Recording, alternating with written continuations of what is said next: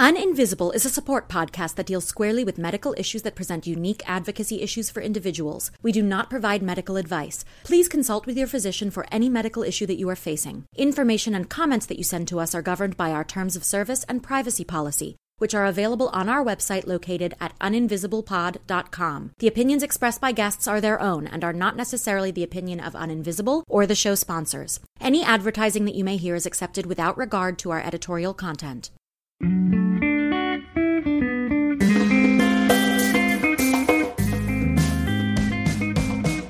Welcome to Uninvisible. I'm your host, Lauren Friedman, and I'm here with my guests to bring you info, insights, and inspiration for coping with, diagnosing, and treating invisible illness. We're here oversharing so you don't have to struggle with invisibility anymore. Okay, guys, I've cooked up something amazing with my friend Natalie Y. Beavers, founder of Angels of Epilepsy, and it's all yours for free now. Go to my website at uninvisiblepod.com and download your free ebook called Hacking Healthcare, a resource guide Natalie and I have compiled using not only our experiences in the healthcare system, but also with the assistance of other patient leaders who have added their two cents. From a message of empowerment to notes on navigating health insurance and your doctor's visit, this is an invaluable guide intended to make healthcare more approachable and to give you the tools you need to succeed. This resource has been incredibly eye opening and important to us, and we hope that with it, you will see real results and improve your experience in the system. Once more, that's a free download of Hacking Healthcare at uninvisiblepod.com. Go check it out, guys. Thank you. All right, guys, thank you so much for joining us. I am here today with Michole Jones. Michole lives with a condition called polymyositis. She's an advocate for the condition. She's going to talk to us all about it. So, Michole, thank you so much for joining us. Thank you for having me. Yeah, um, such a pleasure. Yeah, so nice to meet you. You too, absolutely. So, everyone knows I, I, love to start at the very beginning of the story. And I would mm-hmm. love for you to tell us when and how you were diagnosed with polymyositis and how you have gotten yourself to a place of function and health. I would honestly say it's been a journey, and sometimes, um, you know, it's a it's a continuous journey. And even though I'm right now, I'm you know I'm better um, it, it's never ending. But um, it first started, I first started showing symptoms in my late 20s. And um, I've never been sick before, so I wasn't born with the disease. Um, I've never been hospitalized or anything before that. You know, just a common cold, you know, you get the flu. But um, it started off, I believe, when I had like an infection in my leg at one point, and I went to the doctor and um, you know was on antibiotics for about 10 days they sent me home um, I seemed to be okay after that, but after the 10 days, I noticed that my legs swelled up again. Um, and so I went back and I kind of kept going back and forth for about a month. And, you know, until I got really, really sick, and then I had to be admitted into the hospital. And once wow. I was admitted into the hospital, they said, Well, it looks like you had um, maybe cellulitis or a really bad infection you know y- you don't know how you got it. We don't know how you got it but you know you're okay. And i was in the hospital hospitalized for about a week. And i pretty much that's thought a, that's a really long time to be hospitalized. To me it sounds like you got an infection and they didn't treat it properly. And so now you have an infection Right. And that's kind of how, you know, it felt. And mm. um, then being in the hospital for a week, I was on antibiotics intravenously that entire time. Wow. And so I was just like, okay, um, that's the first time I was ever hospitalized in my life. Mm. And uh, I was sent home thinking that everything after that was going to be fine. I would say within the time after that, within two months into that time, I was feeling very, very weak. Um, the stuff that I was normally able to do, I would come home, lift up my garage. You know, I was trying to lift up the garage. I noticed I couldn't lift it up anymore. I was going to the cabinets to take out a cup or, you know, get a plate. And I was kind of missing it. You know, I was like reaching over and I didn't get it but you know i was in my late 20s i had so much going on i had like three jobs and in new york everyone is always doing something so i was super busy hmm. at that time so i kind of just took it as I'm just tired. Maybe I'm just feeling burnt out. Um, and then I end up having bruises all over my body, and I am super clumsy. So, again, I wasn't really thinking that anything was wrong until I fell sick again, and then I got hospitalized. Wow. And once that happened, they said, well, you know, you were hospitalized about, um, you know, a month or two ago, and your white blood cell count is high. Something is definitely going on. Mm-hmm. And from there, it was just, it just went downhill and uh, it took about three almost three years to diagnose me. So wow. I they told me that i had everything under the sun you know. Which is scary because it's like any kind of diagnosis that they could possibly give you. They're all either lifelong or chronic or something that like could be very serious. So playing around with diagnoses isn't fun for three years either. It's not. It's not. It was extremely scary. Um mm. and you know i didn't know what was happening. Again like you know i was just thinking at that time even though i had like a part-time job at that time in healthcare i figured you you know you get sick you go to the doctor they figure it out you get treatment and it's done mm-hmm. and that's not what was happening to me and then it wasn't anything that was normal you know they were telling me cellulitis they were telling me lymphoma they said mm-hmm. lupus yeah you know i was waiting said, for you to suggest lupus yeah, there. yeah. lyme disease scleroderma mm-hmm. and it was just blow after blow after blow. And it was a very it was a very dark time very depressing time yeah. for me because you know no one wants to hear that. And, and nobody know, offered you mental health support i imagine no, no, absolutely not. Sometimes i oh, i always say that. I always say you know what? Even though it takes a toll on your body i it took more of a mental toll on me than anything yeah. And then that affects the physical Exactly. So it's sort of a vicious cycle. Yeah. Exactly. And it, it, it was a vicious cycle. And um, it was the darkest time in my life. Yeah. Well, and you were progressively getting sicker and sicker, it sounds like. And that's the kind of thing where, you know, when you have that, when you're living with that uncertainty umbrella hanging over your head, you know, like right. that's, that's very frightening. And I imagine there was also a distrust of the medical system at this point too, because of this you know this idea that maybe it's their fault that you got this infection that got you sick.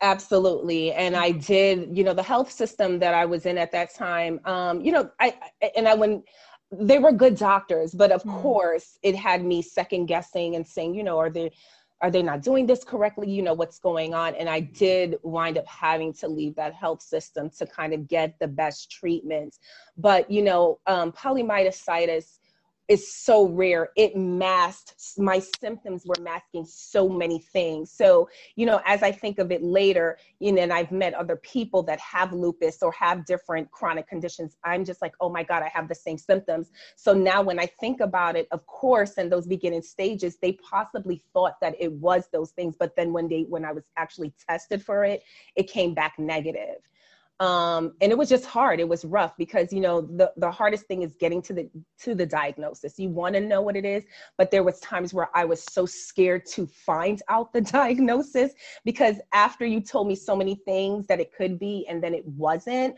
it was just like oh my god what do i have? You know what's you know what's going on? It was just mm. a monkey wrench was thrown in my life. It was absolutely yeah. the worst time of my life. Well, and it's interesting too because you know this happened in your late 20s when you're perfectly able-bodied and all of a sudden you are exactly. literally disabled, you know. Yeah. Yeah. And this is a disease, polymyositis, from what I understand, that we don't really know exactly what causes it because it is potentially an autoimmune disorder, right? Mm-hmm, it is. So, can and you tell us a little bit about it and how it's affected your body? Yes. What it does is with polymyositis, it's under the muscular dystrophy. Um, so there's like myositis, there's dermasitis, there's polymyositis, and mine's, um, you know, increased rather rapidly to the point that I remember kind of be almost becoming a vegetable. And I, I remember the days where I was just so incredibly weak, where I couldn't even lift my head up off the pillow. Um, I couldn't move, I couldn't walk um, it was it was devastating. So it's a it's a mobility issue. It's definitely a disability because it's affecting your entire body, mainly my arms and my legs. So even to this day, and I'm now in my late 30s, um, I still cannot get my arms over my head. I can't reach out for you if I wanted to. If I wanted to. Um, I basically taught myself how to do a lot of things because I had to um, but it affects you every single day. Every day I'm weak, you know, even mm-hmm. though you you have good days and bad days, I've never gained back that muscle that I right. lost. Because and it is a progressive disease exactly. as well. Yeah. Right. So, I mean, are there management treatments for this disease? How does that look? Were you offered rehab at the very least? I mean, so yes, I was offered rehab, but rehab because polymyositis is a disease that it's very rare and usually everyone that i encounter doesn't know what to do with it i went to rehab a couple of times and i it, it to me it was just a waste of time um, because they didn't know what to do with me and i found that mm. you know they were kind of like you know lift your leg do this do that and i felt like you know what if you're not going to help me do it because obviously i can't do it then i could just go to the gym and do this myself yeah um so they really didn't know how to help me um, it was very scary when um, I've noticed that you know I was losing mobility in my fingers and I couldn't I mm. couldn't write you know anymore. Wow. You just kind of see yourself going downhill. Um, they are different. There's a number of treatments for polymyositis. So um, it's it's about finding that right i call it cocktail and mm. the cocktail for everybody is different where um, i've been on so many different infusions um, benlysta ivig um, I'm on one right now that I cannot pronounce the name, so I'm not. I don't. I don't blame you. We don't need to. We don't need to shout out these pharma companies. They don't need yeah. our money. Um, you know, I can't pronounce the name because I always say it wrong but I but it's another infusion. It's another infusion that um, it's kind of like the, an old one that I used to take was rituximab, and I do it twice a year.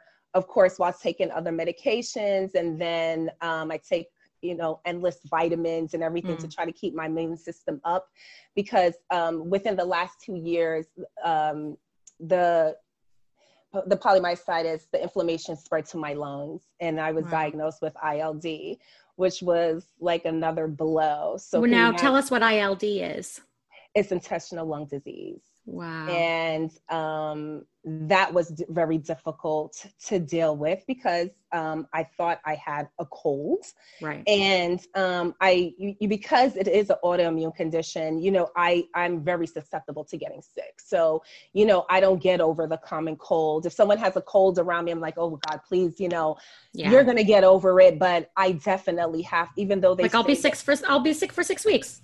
Yeah, and, and, that's what exactly happens. And mm-hmm. for some strange reason, even though they say antibiotics doesn't doesn't normally work, for some strange reason, even on the cold, it works for me. But who wants to go through all that? So I usually try not to get sick, but um, my cough persisted for over a month. And then, you know, my doctor, my rheumatologist always said, listen, if you start to ever have any lung issues, you need to let me know right away. And, you know, after a month of going into it, I just happened to email her and I said, Hey, I'm experiencing, you know, some lung issues, but I think I have a cold. And of course, you know, everything with me is always extra that I feel it's never anything simple. Mm. And um, after testing, they said that, you know, it spread to my lungs. And um, wow. that was another blow. So is this something that might have an effect on your mortality as well? Like, like have you had to sort of face that kind of concern? Um, yeah. Mm. Yeah, definitely. Wow. Um, That's really scary. It is. It is. Yeah. Um, there's so many things that I feel like um, the disease robs you of. Mm-hmm. And the fact that it's in, you know, I call it an invisible illness because it is. You know, yes, you're, you're going to look at me and you're not going to think anything of it. Mm-hmm. And then I don't carry myself that way. You know, I'm still the same female that I was. I'm still extremely girly. You know, I come out, even when I have my infusions and I do my infusions, I will come with my laptop, my workbook, and everything mm-hmm. for work and my dress. And they'll be like, Where, who's this girl walking in here? Mm-hmm. You know, yeah. like, yeah, it's, it, no, it's me. Um, but you know, I don't look like anything is wrong yet. I have all these things going on inside of me. And I will never forget there was a surgeon that the one that actually diagnosed me because I had multiple biopsies. And when he first met me, I noticed he walked out the room and he came back in and he said, you know, when he sat down and consulted me, he said, I had to really see if you were really the person on paper because on paper you look sick, but what I'm looking at in front of me doesn't look like the person on paper. He told me, he said, You're going to have a very difficult time because mm-hmm. no one is going to believe you. And wow. that stayed with me, and it's the truth to yeah. this very day. Absolutely. Well, that's the fact of living with invisible illness and being female and being a woman of color, which we're going to talk about yeah. more too. You know, the likelihood of being believed goes down a notch with each of these layers of invisibility, really. So it sounds like this is something where, I mean, certainly in a climate like this, in the midst of this COVID pandemic, right? Oh. You are someone who is considered high risk, who yes, looks perfectly healthy on the outside. Yep. And when people don't wear a mask around you, they risk your life Yes, they do. Yeah. Yeah. And COVID was uh, is is very scary, especially in New York, where we really had. I mean, we're doing much better right mm. now, uh, but in March, April, yeah. May, it was extreme. It was you know it was surreal, mm. um, and it was very scary. Luckily, um, I was I've been remote the entire time, and I'm still remote right now. Mm. Um, but um, I'm I'm I'm nervous, you know, to be around people, especially the fact that I have lung issues, yeah. and um, so yeah, you know, with COVID, it just increases your anxiety. I, I have good days, I have bad days, but at the same time, you know, I try to keep myself together and keep my immune system as strong as I can. Yeah. Um, because you just never know, and you kind of have to live your life, but um being secluded is a lot. Mm. I've been, you know, I have good days and bad days, and maybe the past few days weren't so good. But, right. Yeah. But thank goodness for virtual connecting, right? Yeah. Yeah. So it sounds like, I mean, you were experiencing all of this as an adult. So you were having to learn to advocate for yourself because mm-hmm. you've never really had a health crisis before. Right. Have you leaned on anyone else for emotional, mental, you know, physical support or has it really just been your lot to step up and learn? Um my mother. Mm. My mother is um definitely my advocate. I de- I advocate for myself, mm. but um there was a lot coming at me at one time and there were times where i seen so many specialists and i see so many specialists at times where I think I blank out and you can't mm. remember everything that's being said to you. And especially during the beginning, those years where you were trying to figure it out, I had to count on my mother so much mm. um, to be there. And it, it, took a toll on her because, of course, she sees her, I'm her only daughter. And, you know, she sees that, you know, that I was okay one day and the next day I wasn't okay. And it was just downhill from there. So it took a huge toll on her, but it made us incredibly close. Mm. Um, we were always close, but it, we have grown closer due to it. And I can't even picture my life without her. Um, yeah. She's there every step of the way. And um, she's been a great help to me yeah. because even though I'm at a stage where I'm, I'm more, um, I'm more better now that I'm able to do more because I've taught myself. I wouldn't have probably been able to be this way if it wasn't without her. Yeah. yeah. And is that something as well? Like, I mean, her as your mother watching you be sick and like stepping up to take care of you. We expect at a certain point for those relationships to shift, right? For us right. to be taking care of our parents. Mm-hmm. But it mm-hmm. sounds like it may not work out that way because exactly you're chronically exactly. ill. So how has that also affected like the trajectory of the way you see your relationship with your mom? Um, I, you know, I feel bad because sometimes you always feel like it's just so much. Hmm. And I feel there's many days that I feel like a burden because there's days I don't want to deal with myself. Right. So, you know, I want my mother to have her own life, you know, and there's times where she would sacrifice so much just for me. She's just like, no, I have to help you, you know, and um, as she's basically my caregiver. Um, I'm independent and I'm able to do a lot of things um, on my own now. But at the same time you know those people that do take care of you and those caregivers they need more credit because at the same time you're not the only one that's going through it. It affects your entire family and it affected her a lot and it still does. There's so many times where she'll just look at me and she'll just like you know by the way she calls me mickey from a call short. She's like mm-hmm. oh, mickey i'm so sorry like this happened to you. And we'll just have like these little breakdown mm-hmm. moments. But you know at the same time it made us um, you know, live life and we go on vacations together and we go shopping together. We do so many things together. And um, it's unfortunate, but um, it's made us so much closer. So and you're making the yeah. most of it, really. Exactly. Like. Yeah. yeah. So walk us through. I mean, I know there's probably no such thing as typical, right? But what a day looks like for you generally speaking. How are you i know when you said when you were first diagnosed you had like three jobs you know like how are you demand, demand balancing the demands of work and life as you're managing potential symptoms and like understanding and trying to take the space and time to listen to your body but also be an active member of your community? What does that look like for you? Every day is different. You know i i can never I'm a I'm very much of a planner, but then I can't always plan because I can plan on what I want to do, but I never know how I'm going to wake up. I don't never I never know how I'm going to be day to day. I can wake up in the morning and be fine. And you know, a few hours later, I can just my body can go into severe flare. I can be in pain for a few hours, a few, you know, or it could last several days. There's days where I've been in pain for three days straight and I I, yeah. I, I still don't even know how I, I actually deal with that because there's there's mm different levels of pain. There's functional pain where I can be at work, right? And I can be in meetings and maybe I'll take, you know, a tramadol or something and I'll be uncomfortable, but you know, I, I can still make it. And then there's times where there is pain where it's just at a level where I just I feel like, oh my God, knock me out. Like I there's no way I can get through it.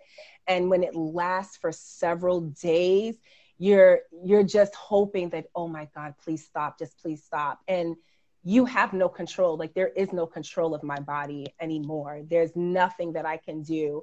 And um, that's what hurts the most. And then once I'm over the pain, it takes me about another three to four days just to get over it because your body has done went through something so traumatic. Um, i probably have no i have no energy after that. So work wise um, it's there's sometimes difficult conversations that i have to have with my job. Um, for me because i happen to work in the health it field um, even before covid they always had that business model where you could work remote so that's um, really lucky. yeah. So I was actually in the right field at the right time. And I've been in healthcare IT for about eight years. So the only thing is like oh, I always kind of worked remote, but I always traveled. So when it came to my, it was either I was home or I was traveling, and I had a very very heavy travel schedule. And that's when, of course, I would get worried because I never knew how I was going to be when I would travel. But you know, you have to do what you have to do. And some people, sometimes people ask me, like, how do you do it? But I have no choice because disability is not an option for everyone. You know, mm-hmm. it doesn't pay the bills. It doesn't even pay my car note. Absolutely and, not. Well, and when you're on disability, there are limits to how much you can actually earn exactly. outside of disability, which keep you in the poverty bracket.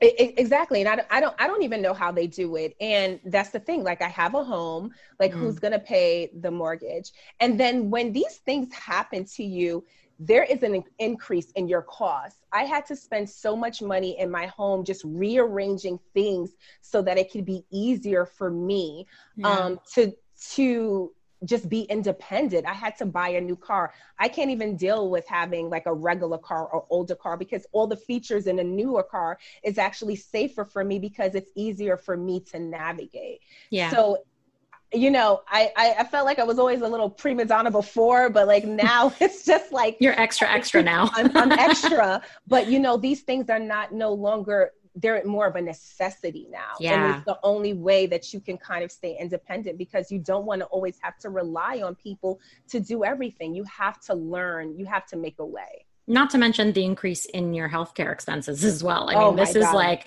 your oh living expenses, God. but like you're going to the doctor more, you're paying for more medications, and you mm-hmm. have to pay out of pocket even when you have a deductible for these things. And it adds up. And there is a lot that insurance, I'm sure, doesn't want to cover for you. Oh, they don't. They don't. I just recently had an infusion and I got a bill. You know, the insurance paid one half, and you, the bill that I have, uh, my God, it's mind blowing. But you know, it's just like, what, what am I supposed to do? Yeah. You know, it, it, it, you know, please, I hope I don't tear up at any point, but, um, it's, you're allowed. This of, is, this is your space. it's kind of like, you know, this is the thing, this is the only thing that's helping me live right now. This is yeah. the only treatment that's making me have a way of life. And I can't afford it. Yeah. So what do I do? Do I tell them to stop, you know, to stop their treatment? Then what happens to me then? Um, it, it, it it's it's unbelievable, you know, and these are the things that people just don't see or they just don't know. Yeah. And it's part of the brokenness of our system, which is yeah. not creating opportunities for people who are living with chronic illness, which we will also get into in a minute. But mm-hmm. Okay, guys, I want to talk about coaching. I recently connected with an awesome executive and life coach, and her name is Gena Chieco. A graduate of Dr. Martha Beck's program with a background in psychology and law, she's a former tech general counsel and chief of staff who also worked for the Obama administration. Gena inspires clients to step into their best lives by helping them access their inner strengths, clear the cobwebs holding them back, and cultivate a dream big growth mindset.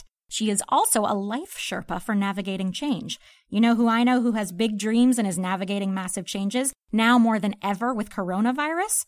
We Spoonies. Gena works virtually and she's offering 10% off to new clients who enroll and mention code INVISIBLE. Her rates are reasonable and she's dedicated to help us rise to the top. Go to genachieco.com, that's G-E-N-A-C-H-I-E-C-O.com for more. I know before you mentioned that this idea of people not believing you. And I, I, would love for you to talk to us if you have any particular examples that come to mind of situations in which you've been confronted and forced to validate the existence of your diagnosis to people who didn't understand it, either because they didn't know what it was or because they couldn't see it, because it is invisible. Um, can you talk us through how those situations may have manifested for you in the past? Um, yeah, so I I kind of go through this all the time. It's kind of like my way of life. um, you know, one of them is I have a handicap pass, and um, having a handicap pass is it's it's definitely needed because I can't even lift five pounds. You know, I can't even get my arms over my head. So I need to go grocery shopping. I need to go to doctor's appointments. And if I go grocery shopping, I have a whole bunch of bags. If my car is parked all the way in the back, I can't do anything. So of course, me having the handicap pass and I'm able to park my car in the front, um, that helps me out a lot. There's times where I get, you know, comments or nasty stares like you know what is she doing with that handicap pass she doesn't look handicapped because i'm not coming out of my car necessarily with a cane. There's times i have there's times i have and there's times i even faked it honestly because i just didn't want to see yeah. the stares and it's so sad that i feel like i have to fake things just so that i don't get questioned or you know get nasty uh, looks Mm. Or definitely when, because I travel a lot for work or when I just go on vacation, I would have, I, I utilize the handicap where you can um, use the wheelchair services. And um, it was a little embarrassing for me. It took me a while to get there because it was I know that feeling. Yeah.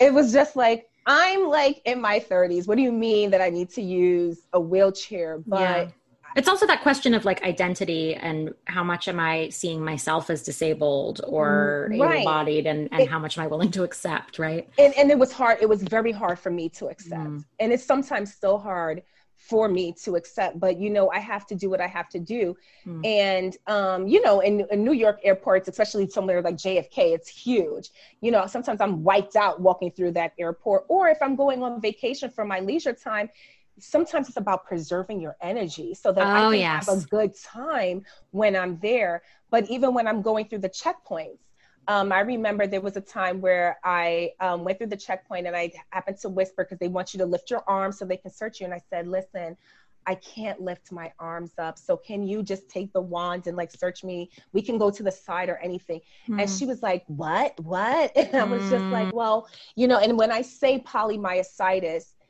they they don't understand. They don't know what the, what it is. So usually i have to lie and say i have ms because ms is something that people it's a it's a disease that people recognize. It's known. So yeah. when you say something like polymyositis no one usually knows what that is. So they it's it's kind of like well whatever. Mm. so i usually have to say i have ms or something else. And I, when I come in the wheelchair, I may have my shades on because I, you know, I get a lot of stares because I don't ever look like anything is wrong with me. But, you know, I can't lift my arms up. I can't um, take my luggage and lift it up over my head um, to put it, you know, on in the airplane. I'm susceptible to falls. If I fall down, I can't even get up, and no one's going to mm help me because they're going to look at you and say, well, "Why don't you get yeah. up?" But I, yeah. I, can't. I'm that weak at times, mm and um, yeah so that's that's something that i go through on a daily basis and even sometimes mm-hmm. when having hard discussions with jobs you know that you need a little flexibility um, i thank god that again you know the type of the field that i'm in it, they're supportive of mm. the remote model but i still had to have certain discussions because of course when you know you necessarily don't want to open up you don't want people to know your business but I have to tell them because if I'm doing too much, I'm never going to be my best. Yeah. And you have to remain your best. You want to keep your job and you want to do what you need to do, but sometimes you need a little flexibility to do that. So true. And it's again this like mental health, physical health vicious cycle, right? That like yeah. one thing creates the other mm-hmm. and it's all connected to stigma, to other people's judgment for you as well. You know, that like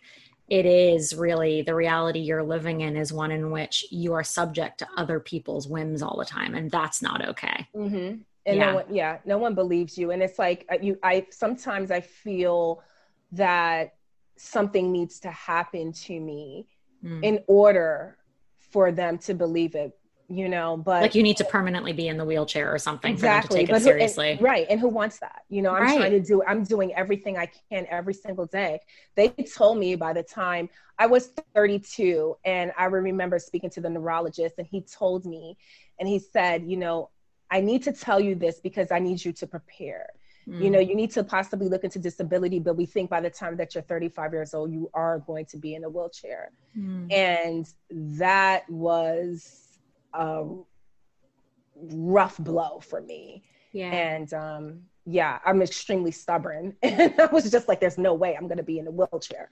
Mm-hmm. And, um, you know, I did everything I can to not be. You know, right. I partnered very well with my doctors and I, I have a great team right now, but um, it took a lot of work for that not to happen. But again, that can still happen at yeah. any point, any day. So it's like a looming threat, which mm-hmm. is also an emotional stress for sure. Exactly. What about, I mean, you're talking about your doctors. What about in the healthcare system? Do you think that you've experienced undue pre- uh, prejudice, particularly as because of the way you present? Like you're a, a woman of color walking into these medical offices. Do you think that some doctors may have taken you more seriously if you'd been a white woman, if you'd been a white man, you know, that like your gender or your race have played a role in the time it took to get diagnosed and the treatment that you've endured in the medical system? There, you know, I've ex- there was a time that I experienced one. Um, it was with a neurologist when I was taking IVIG, and that was one of the first treatments that they was given to me. And um, I was on it for some time, over a year. And I told him, I said, you know, I don't see a difference in the treatment. I know that she said it's going to take some time and it's been some time but you know is there do i have any other options? Because you know i I don't see anything happening and I just feel like you know we're we're we're doing we're continuing to do something that's not working. Maybe we should move on. And he told me he said well no we're not going to do that because this treatment works for everybody and it's you know we can't there's nothing else that we can really do and I'm like, well, I know you're saying it works for everybody, but I'm telling you, it's not working for me.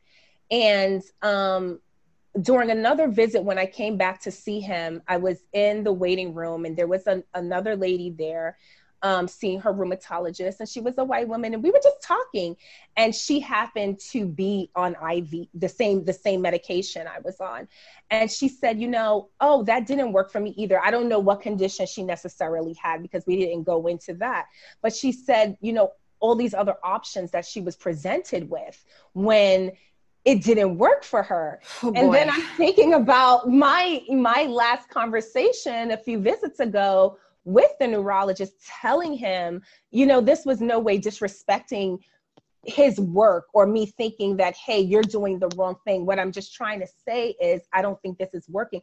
Are there any other options? Basically, to me, he said there were no other options. Yet mm-hmm. with this other woman, she said that you know they they gave her other options. They even gave her another physician in, a, an entire wow. different health system, and I didn't want to take it personal, but then but how can you not? Did I I, yeah. I I did take it personal because I felt that I wasn't given that option. Yeah. And um, it, That's dreadful. I felt sad.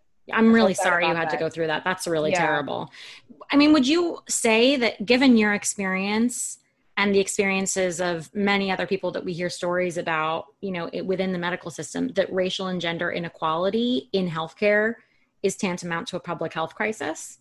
Absolutely. Yeah. Um, I think that I, I think it's very known. Um, it's it's it's unfortunate because you know you can have you know a, a, an, an African American person and a Caucasian person can have the same insurance, yet they're going to possibly give better resources to the Caucasian person versus the African American. Um, just it, of course, even when you live in a certain neighborhood, or they automatically assume that you're not healthy, or you don't have access to certain things, or you have poor eating habits. Um, sometimes that can be it, but you know, sometimes it's not. Everyone is not the same.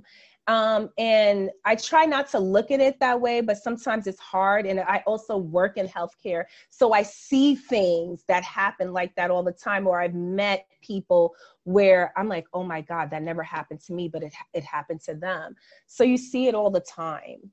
Mm, it's really disheartening. But it it's is. also, I suppose, on the flip side, heartening that these conversations are opening up more and that it's being called out more the systemic mm-hmm. racism and the systemic misogyny in the system right it starts with research let alone right. with the treatment of patients so mm-hmm. i applaud you for sharing your experience today and that's another thing with research sometimes when it comes to like diff, you know treatments um I would say, you know, I grew up in a West Indian household and stuff like that. And anytime it came to kind of like, um, you know, test or certain things. It was just kind of like, you don't want to be anyone's guinea pig or, no. you know, so, you know, there is those stigmas where you feel like, you know, if there are trials and stuff like that, you know, you know you're too scared to get involved. There's no trust. Scared, yeah. You're scared to get involved because there, there is no trust. And yeah. even if you didn't experience something yourself, you probably had a family member that was just going to tell you like, no, don't, don't do it. Yeah. And then that's hard. Cause again, the vicious cycle, right? It's mm-hmm. like when there's distrust in the system, why would you get involved in this? System to change it and then it won't change when there are no subjects and all that kind exactly of thing. exactly all, yeah that's really rough. Plus the additional mental health strain when you're dealing with this kind of discrimination as well. Mm-hmm. i mean there are so many layers to it but it is something that sounds like it's a constant awareness as well. Exactly. Yeah. Yeah can you talk to us about your advocacy work? I mean, you share about your experience on Instagram. Um, that seems to be your main platform, but I would love for you to talk to us about the work that you do um, and how your own experience has inspired that work. Um, as far as advocacy, I just I just feel that invisible illnesses need to be taken just as serious as um, other chronic illness conditions that you can see um, I feel that we kind of live very lonely lives because we have to constantly explain. I am so tired of explaining. I am so tired of it. And sometimes you just don't you you you you don't even want to include yourself and you, it's like you you you wind up being in a lonely place. Um, uh, where you feel like no one understands me because they don't see it and um, there's no roadmap and I feel like, especially people that have never been necessarily born with a disease, um, there were no images of myself. When I first found out that I had polymyositis, all I saw was images of children with muscular dystrophy, um, or there were seniors. There was no one that looked like me. Definitely not an African American person, definitely not a person in their 20s or 30s. So I felt doomed. I was like, oh my God, yeah. you know, like I don't see anyone that looks like me. And I made a promise to myself and I said, you know what? When I get better, I'm going to make sure that I help someone, you know, um, because I needed to see a me when I was going through it because there was none. I had really no one to vent to. There was one other person that I had to vent to and outside of my mother and she's a dear friend of mine and she was kind of going through the same thing and she has myositis. And other than that no one else understood. So sometimes i just i just want to be a resource um, to help others because you feel very alone and there's no roadmap. You know that no one tells you you know when you get a chronic illness what do you do? People are in the middle of their careers. You could be doing anything and then there's this monkey wrench thrown in your life and then you know what what happens now? You're not even financially secure to deal with it. Mm. no one wants to help you because for in order to get help you have to look almost half dead. But what about if you don't want to get there? What about if you're trying and you're trying to do everything that you can so that you don't get to that place? What about if you just need assistance with your bills? Or just something. Mm.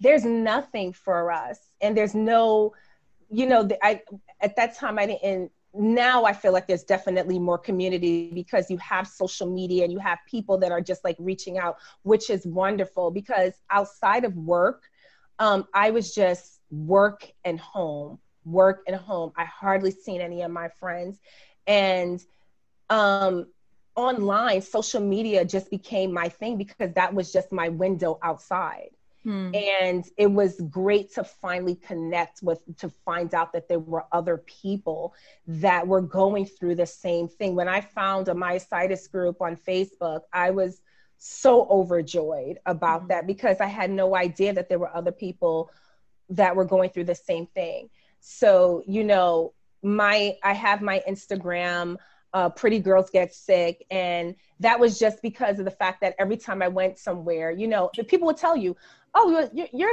you're such a pretty girl. You know you, mm. you don't look like you're sick. And i'm just like well what does sick look like? Yeah. Because i'm sick. So what does that look like to you? And it, it almost i felt kind of sometimes just disrespected um, when yeah. someone would tell me that um, so right now it's just I have the Instagram and I also have like a Facebook group, Pretty Girls Get Sick, and um, I try to be as open as I can on Instagram. I've met a lot of different women that suffer with things, but mm-hmm. at the same time, there's sometimes private conversations that you want to have that you des- you necessarily can't have it in a safe space mm-hmm. on Instagram where I have a group where right. it's a few of us and that we talk. But um, they just people just need to know that they're not alone because yeah. I felt very alone. Even though I had friends, even though I had family, if you're not going through some, if you're not going through the same thing or had or experiencing something similar, you have no idea how it feels.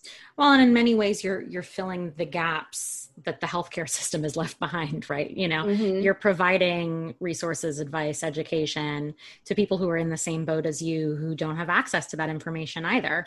Mm-hmm. Um, you know, it makes me wonder as well about the healthcare system, and I know we've talked about it a little bit already, but I'm wondering as well if you think that the healthcare system is it even working for people at all? Like, are there positives as well as negatives? Like, where do we stand on the U.S. healthcare system right now? Are you allowed to tell us your opinion? Because I know you work in healthcare. yeah, um, and this is the great thing. This is why I love kind of what I do mm-hmm. because now. Um, I'm just not. Before I would just go to work and it was very repetitive, right? I would see patients. I I I, I deal with a lot of hospitals. I've been in so many health systems across you know across the country mm. but um before I never understood what it was to be on the other side. So. I would visit patients, I would see them, but you know, and you you heard their stories and you felt sorry, but now I know how it is to definitely be on the other side. Mm. But from my personal experience, as far as what we do well is we even though my my disease is rare mm. i feel like we diagnose very well i think mm. that hmm. we have the almost too well maybe like if we're getting the wrong diagnosis to start with right and yeah. i feel like we have the tools that we need to diagnose and we diagnose and we have the medication to treat but where we fall short is that we're not curing the disease yeah. You know, no one's, you know, it's just like, okay, we found out this is what you have. Um, these are the treatments that we can use so you can have your new way of life. Mm. Um, but we're not we're not getting to the root of it. I would love for somebody usually we're trying to find our own antidote on our own. And you know we may go to you know you may go vegan or you may do other things on your own to try to help yourself. But i i really wish that we can get to the point where we're actually doing some research to cure it. And yeah. we're just not managing the diseases. Um mm. funding's not getting out to people in the right way exactly. And yeah. i feel like that's where we're lacking. Yeah absolutely. Yeah. i think that's a really good point. So i, I want to do some top three lists with you because I, I love to use this as like a quick way to get to know the people on the show a little better as well. And i wondered if we could start with a top three list. I, I want you to tell us um, if you were talking to yourself you know 10 15 years ago or you know to someone who's either in the middle of this chronic illness journey as well, or maybe just starting out, what top three tips would you offer for someone who's living with invisible illness in terms of getting to the place where they're feeling more in control and thriving more in the way that you are? Take care of yourself. Mm. And and and and know when to say no. Yes. know that. when to say no. Um I'm a person that sometimes you you want to please everyone and you're at a point now where you're vulnerable. That's its own chronic no, illness, that people pleasing, isn't it? You yeah, know? it is. It really yeah. is.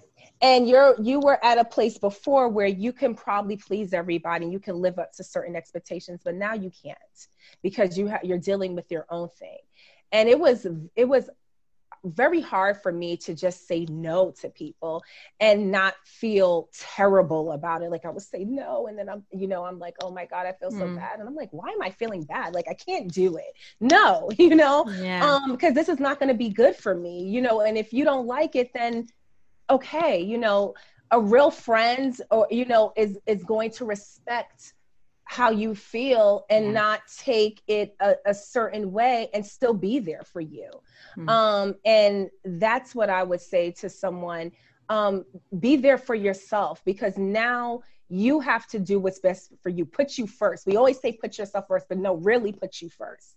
Because if you're not good, then you can't be good for anyone else. You need to rest you know that whole i'll sleep when i'm dead i can't stand it i hate it me neither i've never it. been that type of a person but definitely now you have to just take care of yourself and um it's prioritize okay to say no yeah and prioritize boundaries and priorities yeah yeah you have to because yeah. that's the only way that you're going to be okay and live your life. You know, the doctors mm-hmm. are going to help you. They're going to do what they can do, but you also have to partner with them and so that you can kind of live your best life. I think that sometimes people are waiting for this magic pill yeah. and you're thinking that they're going to have all the answers, but they don't.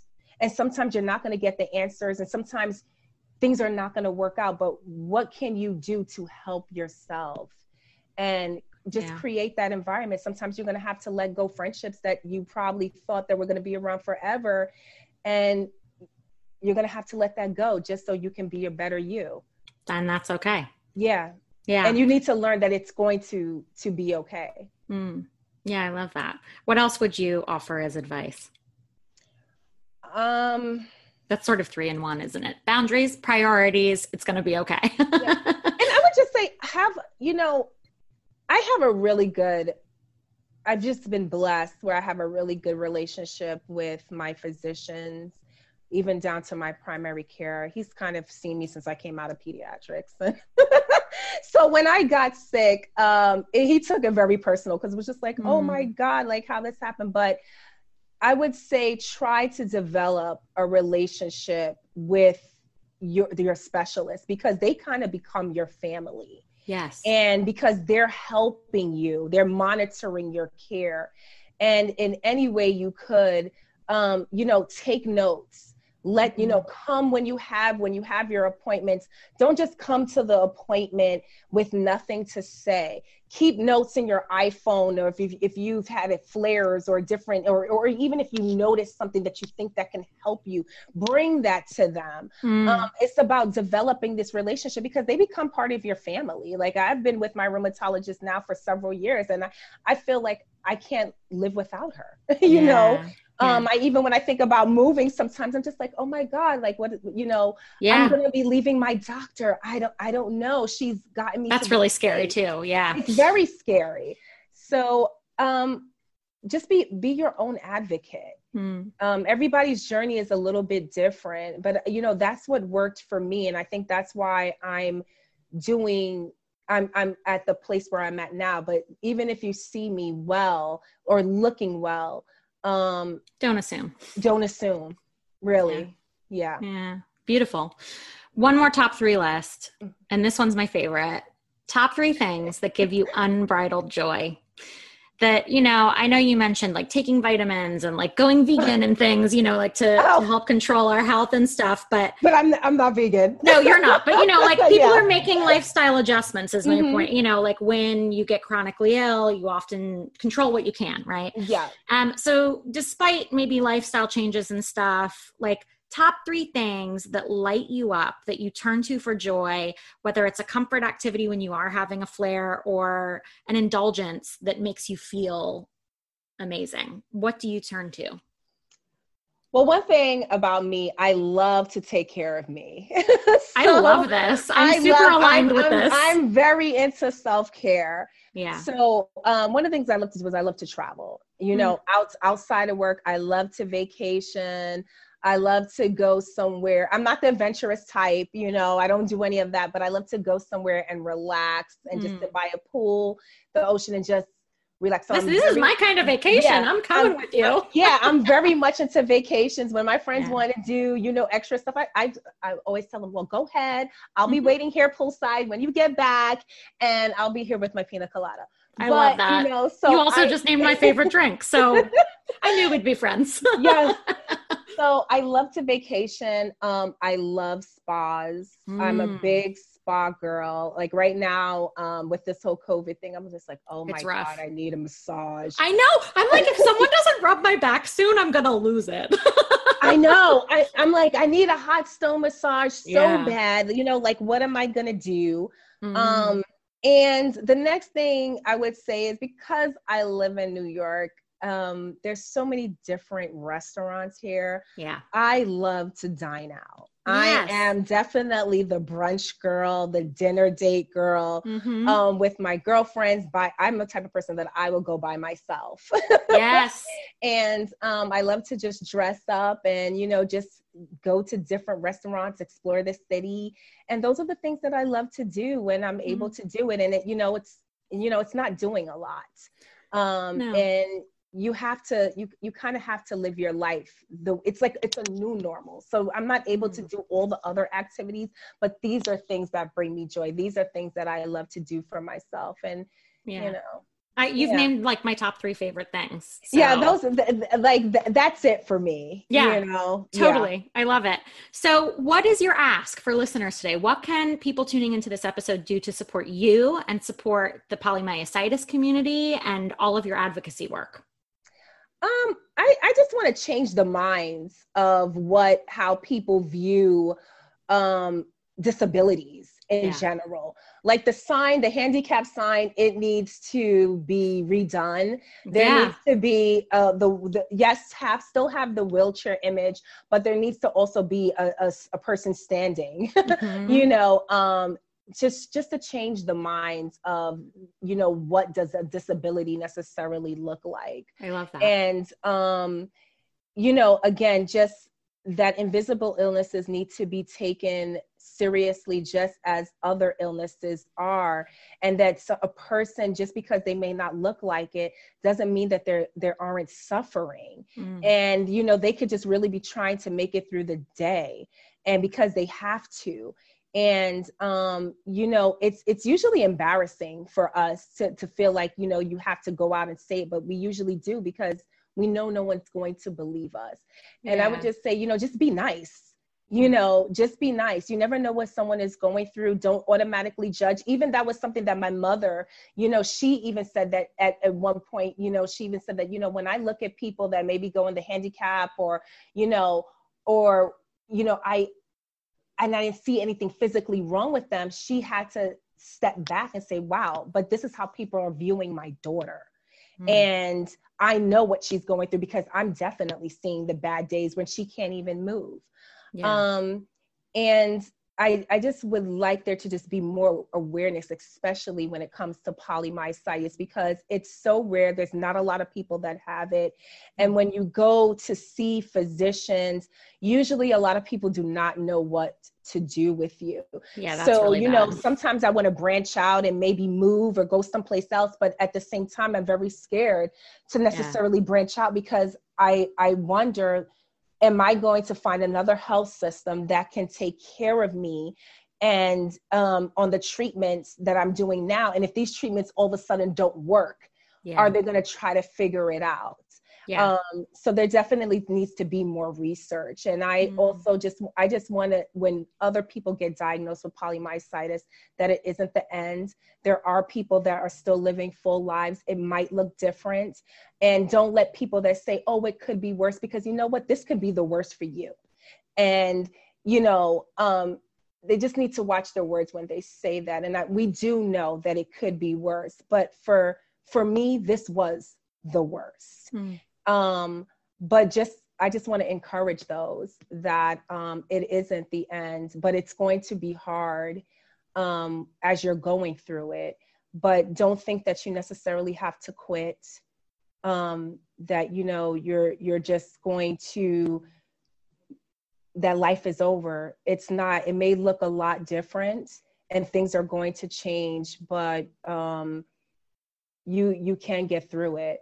Mm. Um, yeah, you can get through it. Beautifully said. So, last question is what's next in your advocacy and your wellness journey? What does that look like for you in the future? Honestly, I'm just trying to take it day by day. Yeah. yeah. I'm trying in the in a COVID world right now with everything going on. I feel like I you can have all these plans and then now everything is at a stop. So the best mm-hmm. thing that I can do for myself at this moment is just take care of myself um, because I want to live to, I want to be able to say that I lived through COVID when, you know, several years later and say, wow, this is, this is what happened in 2020. Mm. And I lived through that. And um, that's just basically where I'm at right now. And um, j- my own little personal goals um, with work and, you know, I'm just happy to be here because yeah. you know there there was times when they said that you know I wasn't going to make it, and so every day that I'm alive, I truly have to thank God because um, you know without Him, I don't I really don't know where I would be. Yeah, faith has played a, a role for you for sure. It, yeah, it had to. It mm-hmm. had to because um, depression is very real in this yeah. in this. Uh, when you do have a chronic illness. And at no point was I ever offered, do you need to see someone? Yeah, amazing. You know, at no point, you know, the different specialists for different things, but no one ever asked me, are you okay? Yeah. Well, there's like one way. There's one way in which the healthcare system could improve. like yeah, mental exactly. health care for all. Yeah. what a radical right. concept. Right. Mm, yeah. yeah. Well, Michole, remind everyone where they can find you online. Well, you can find me on Instagram at Pretty Girls Get Sick. And I would love for anyone to join my Facebook private group, Pretty Girls Get Sick, on Facebook. Perfect. And we'll link to both of these on the website page for the episode as well. And thank you so much for sharing all of your vast knowledge with us today, for sharing oh. your story. Um, I'm so thrilled to have had you on the show and, and really truly Lauren, grateful. Thank so thank you. you. Thank you for having me. That's it, folks. Thanks for listening. As always, please check us out online at uninvisiblepod.com and all over the social media world at uninvisiblepod. We love your feedback and suggestions, so please drop us a line via the website if you have questions, ideas for topics to cover in future episodes, or just want to say hello. We're all about relationships and collaboration here, so credit where credit is due. Music for this episode is by Sean Hart, who can be found at seanhart.com. Don't forget to subscribe, rate, and review wherever you listen to podcasts.